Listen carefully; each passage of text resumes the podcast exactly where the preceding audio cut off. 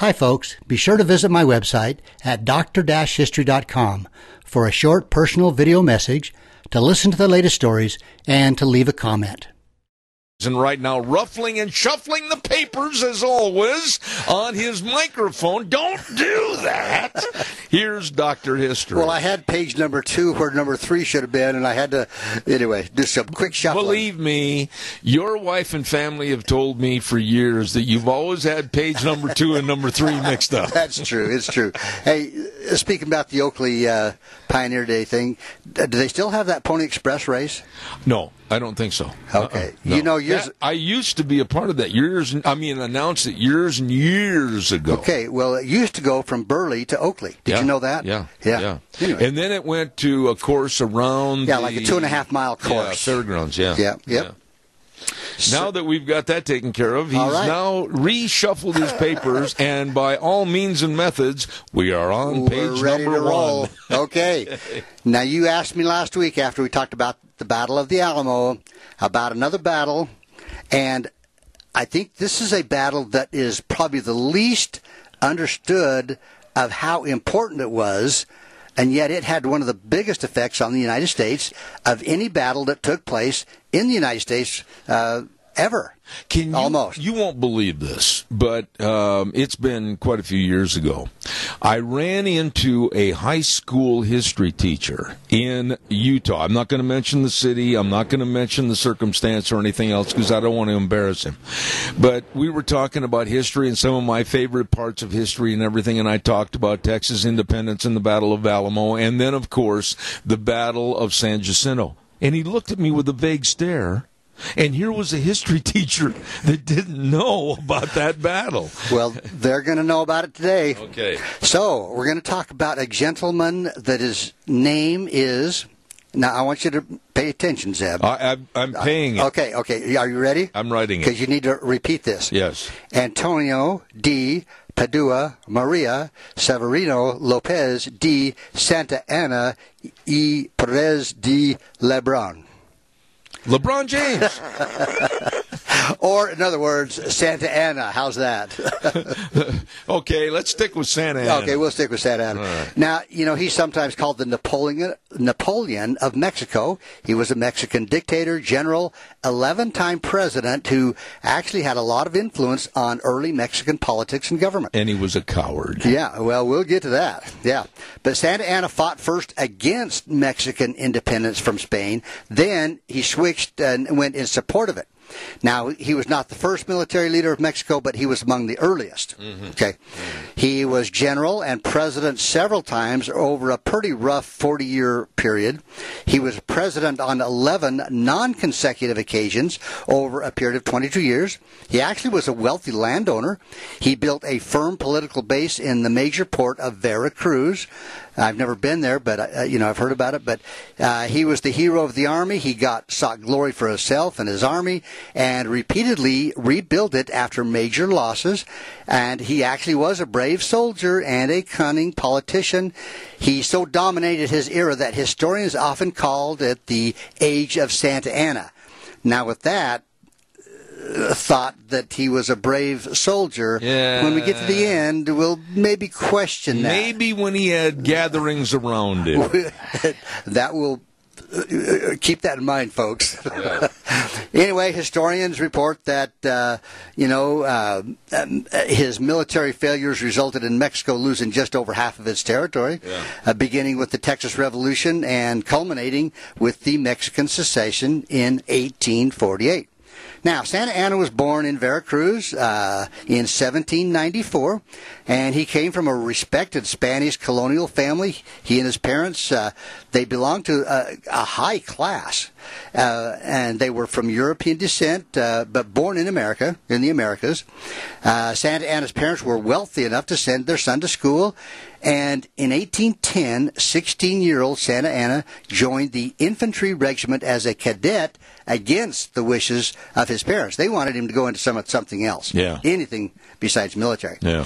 So, 1810, uh, that same year, Mexico's first attempt to gain independence from Spain, Santa Anna joined the colonial Spanish army. Santa Anna was wounded in the left arm or hand, somewhere right in there, by an arrow during this campaign. And in 1813, Santa Anna served in Texas at the Battle of Medina, in which he was, again, he was cited for bravery, Zeb. Really? Yeah. It's hard to believe. Uh, it is, because when we get to the end of the story. But anyway, he was promoted quickly. He became a second lieutenant in February 1812 and first lieutenant before the end of the year. Now, he was only 18. 18 years old at this time. Yeah, and that's, uh, I'm going to jump ahead a little bit. I was really shocked when you said his age because I didn't know he was that young at the Battle of the Alamo. Yeah. He, uh, Only 40. and he lived to be about 80. Really? Yeah, yep. But anyway, during the next few years in which the War for Independence reached a stalemate, Santa Anna erected villages for displaced citizens near the city of Veracruz.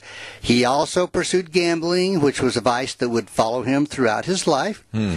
In 18... He was the one that wrote the bad check at Jackpot. He could have done. He got it bounced.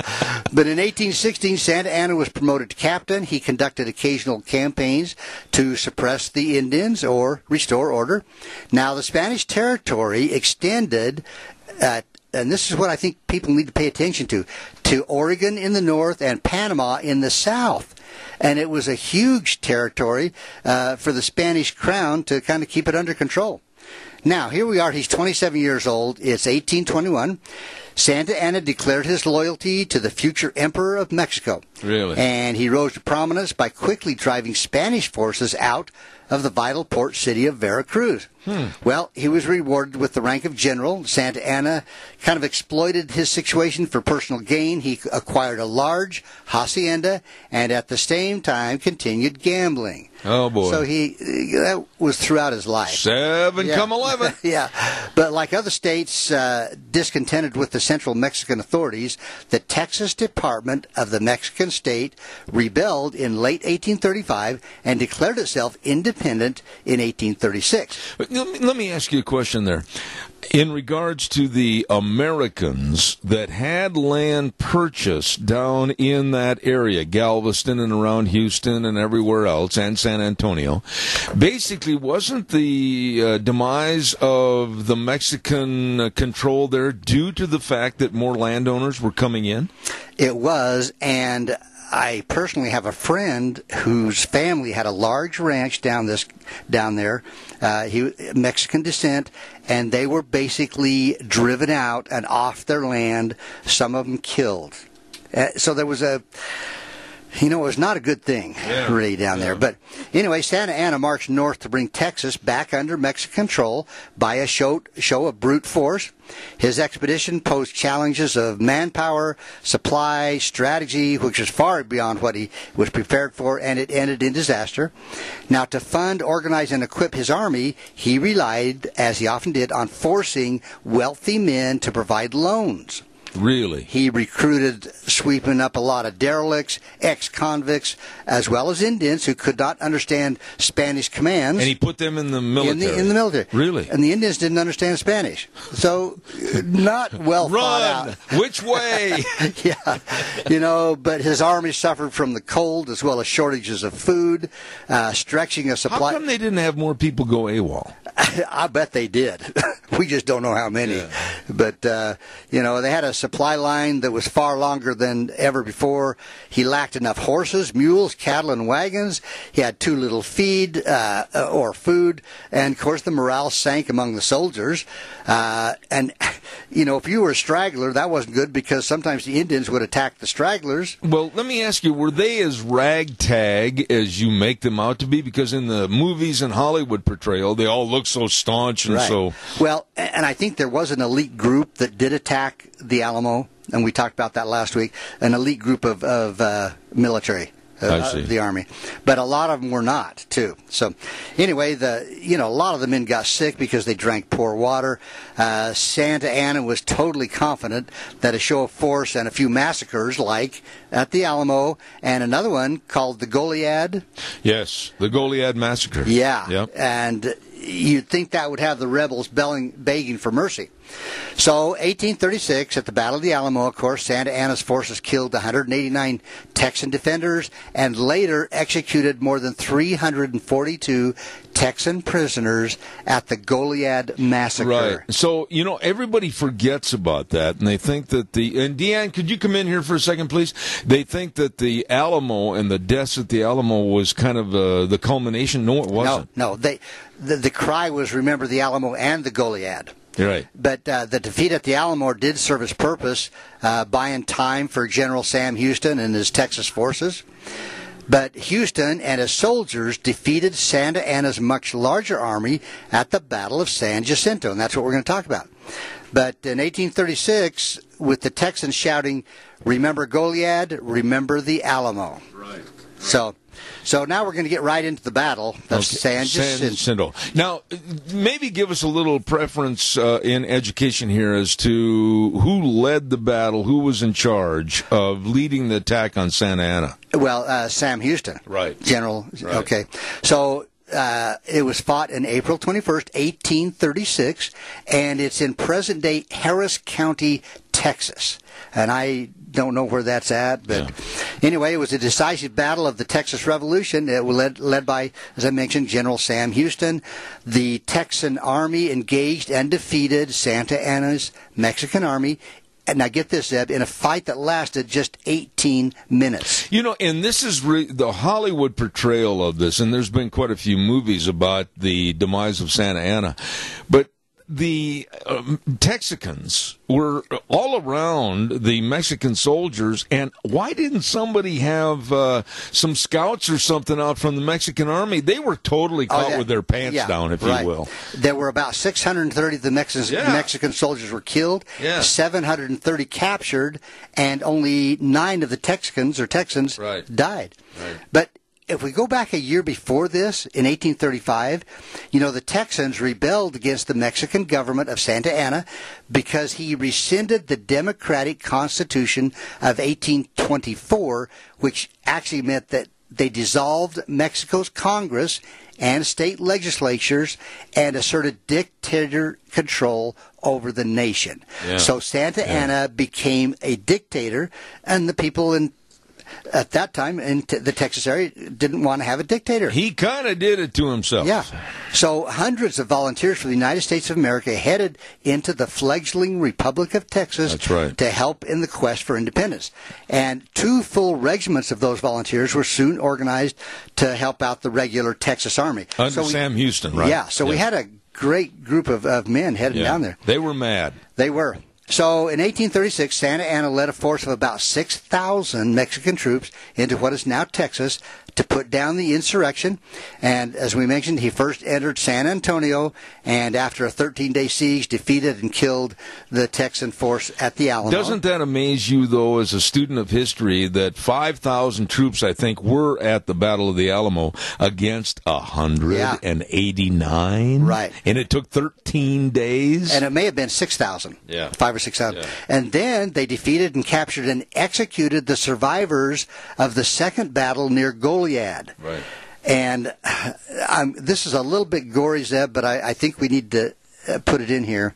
Santa Anna ordered the Goliad prisoners to be shot or bayoneted. Yeah. There was a Mexican general named uh, Urrea, Urrea, and he resisted the orders at first and sent a special message to Santa Anna to confirm the order, which Santa Anna did. He upheld this order.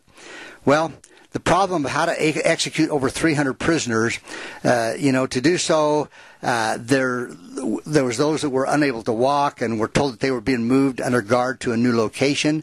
As the prisoners were being led down the road in three columns between two lines of guards, the Mexican soldiers opened fire.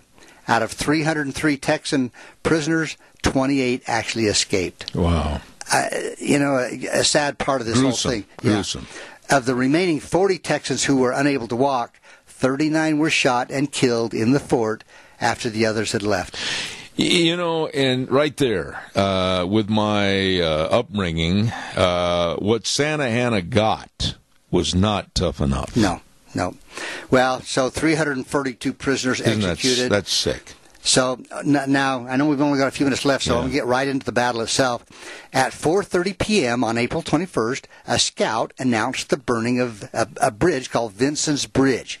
Okay, now this cut off the only avenue of reinforcement and retreat for both armies right. without having to cross the river, which is more than 10 feet deep. Right. Now, the main Texan battle line moved forward with their approach. They were screened by trees and rising ground, and emerging from the woods, the order was given to advance. Now, General Houston, Sam Houston, personally led the infantry. He did, yeah. Now, there were two small brass uh, smoothbore artillery pieces, uh, and they were known as the Twin Sisters, and they were wheeled forward to be used. 61 Texas cavalrymen, they planned to circle into the Mexicans' left flank. The Texan militia moved quickly and silently across the high grass plain, and then, when they were only a few dozen yards away, charged Santa Anna's camp, yelling and shouting, Remember the Alamo, remember Goliad. Right. And they only stopped a few yards uh, from the Mexicans to open fire. And there's a guy named Manuel Flores is credited for taking the lead in the charge against Santa Anna's army. But during the charge, the Texans fired and fell to the ground, uh, expecting a volley from the Mexican camp. They expected some de- defense. It didn't come. But this Flores, he this guy was a brave guy. He stood standing and challenged the Texan army to get up and advance. Okay, so this guy is standing up. Yeah. And all of his troops are laying down shooting. Yeah. And he says, Get up, you guys, let's go. Let's go. So anyway, the then they charged. then they charged. But the Texans achieved complete surprise, uh, bold attack in broad daylight. Uh, his success can be attributed to, in good part, to Santa Anna's relaxed vigilance due to the superior numbers that he had. He didn't figure he had any. Nobody was going to attack them. You know, but so they were not prepared. They were unarmed. Some of them had wives, uh, e- even in this camp. Uh, some of them were gathering firewood. Some of them were eating. Uh, you know, they desperately tried to mount an attack, which didn't work. Right. Anyway, so there's hundreds of demoralized and confused Mexican soldiers were routed, with a lot of them being driven into the marshes. Uh, the Texans chased after them. Uh, some of them actually drove, dove into the stream. Yep. And then uh, there was a General Juan Almonte who commanded what was left of the Mexican resistance, and he surrendered 400 men. Yeah. Okay. Yeah. Now, during this short but furious fighting, Houston was shot in the left ankle. Two of his horses were shot out from under him. That's true. And Santa Anna escaped. Okay. Again, the combat lasted 18 minutes. The Texan militia had won a, a, great victory, taking all these prisoners. Now, here's the interesting part. Oh, Zeb. where, oh, where did Santa Anna go? Santa Anna disappeared during the battle. Imagine that. And evaded discovery by shedding his ornate uniform for that of a common soldier. Now, some have also indicated he dressed up as a woman. That he may have dressed as a woman. That's right. Okay. Anyway, a search party was sent out the next morning, and when surrounded in high grass and compelled to surrender, Santa Anna. Oh, Senor, yeah. I'm not him. well, Santa Anna was initially thought to be a common soldier. However, when he was saluted as El Presidente by other prisoners. His true identity was discovered by the Texans. That's like that TV commercial on television. You know, the guy that holds up the wrong uh, sword shield and says, Where's the guy that's in charge? I don't know that. Oh, yeah, I'll tell you. Okay. So, anyway, Houston, Sam Houston spared his life, preferring to negotiate. Uh, so withdrawal from Texas of Santa Anna's remaining columns. And this is the major thing that happens, Zeb the results. Okay, San Jacinto was one of the decisive battles of the world because the freedom of Texas from Mexico won here by led by annexation, resulting in the acquisition by the United States of Texas, New Mexico, Arizona, right. Nevada, California, right. Utah, parts of Colorado, Wyoming, Kansas, and Oklahoma. I think that was called, now help me on this if, if I'm wrong, the Treaty of Hidalgo. That sounds right. I think I'm right on that. Yeah, uh, yeah. But almost one third of the present area of, Amer- of America a million, nearly a million square miles changed sovereignty right. with that battle. That's right, and the signing of that treaty. Yeah. yeah. So you know, again, it's a, it's a battle that I think is neglected. But this guy went on to live for forty more years. He was about eighty when he died. It's right in there. Why didn't they take him as a political prisoner or whatever and lock him up for the crimes that he committed? You know, that's a good question, but Uh, let's see, he was born in 1794, Yeah. died in 1876. So what's that? About 78? Yeah, 79 I mean. I, I'm just amazed that they didn't uh, do more to that guy. well, when you think about war Did he die a poor man? I don't know that. It, uh, I don't know. I heard that he lived in a very, very uh, low quality dwelling, and that's all I know about. Well, he completely lost. The Mexican people completely lost their faith in him. I mean, oh, absolutely. after Yeah. losing not only battle but losing a million acres of uh, uh, the so the western remember the Alamo. and the Goliad, there you go. which the Goliad was really probably more gruesome. You did an excellent job on that recap for this week. Well, thank you, Zeb. I, uh, you know, growing up, you hear the stories of Sam Houston and Yep. Davy Crockett and Jim Bowie, and Yep. you know, and we all remember the Alamo, but uh, the And a lot of people just don't seem to understand or want to remember that there was a treaty signed for those land takings, and it was called, I think, and again, I'll stand corrected if I'm wrong, the Treaty of Hidalgo. Hidalgo. Hidalgo. I'll uh, look that up and see. Yeah, please. That is for Okay. sure. Hey, good job. Thank you, Thank you very much. Doctor History every Tuesday, right here. Our bodies come in different shapes and sizes, so doesn't it make sense that our weight loss plans should too? That's the beauty of Noom. They build a personal plan that factors in dietary restrictions, medical issues, and other personal needs so your plan works for you. Noom doesn't restrict or shame when you want to treat yourself. Their flexible program focuses on progress instead of perfection. You don't have to give up carbs or anything. And with their daily lessons, you can learn something new about your food choices every day. After just a few days of using the app, I learned how to recognize cues for overeating and how to choose the right foods to feel full. Stay focused on what's important to you with Noom's psychology and biology based approach. Sign up for your trial today at Noom.com. That's N O O M dot com and check out Noom's first ever cookbook, The Noom Kitchen, for a hundred healthy and delicious recipes to promote better living. Available to buy now wherever books are sold.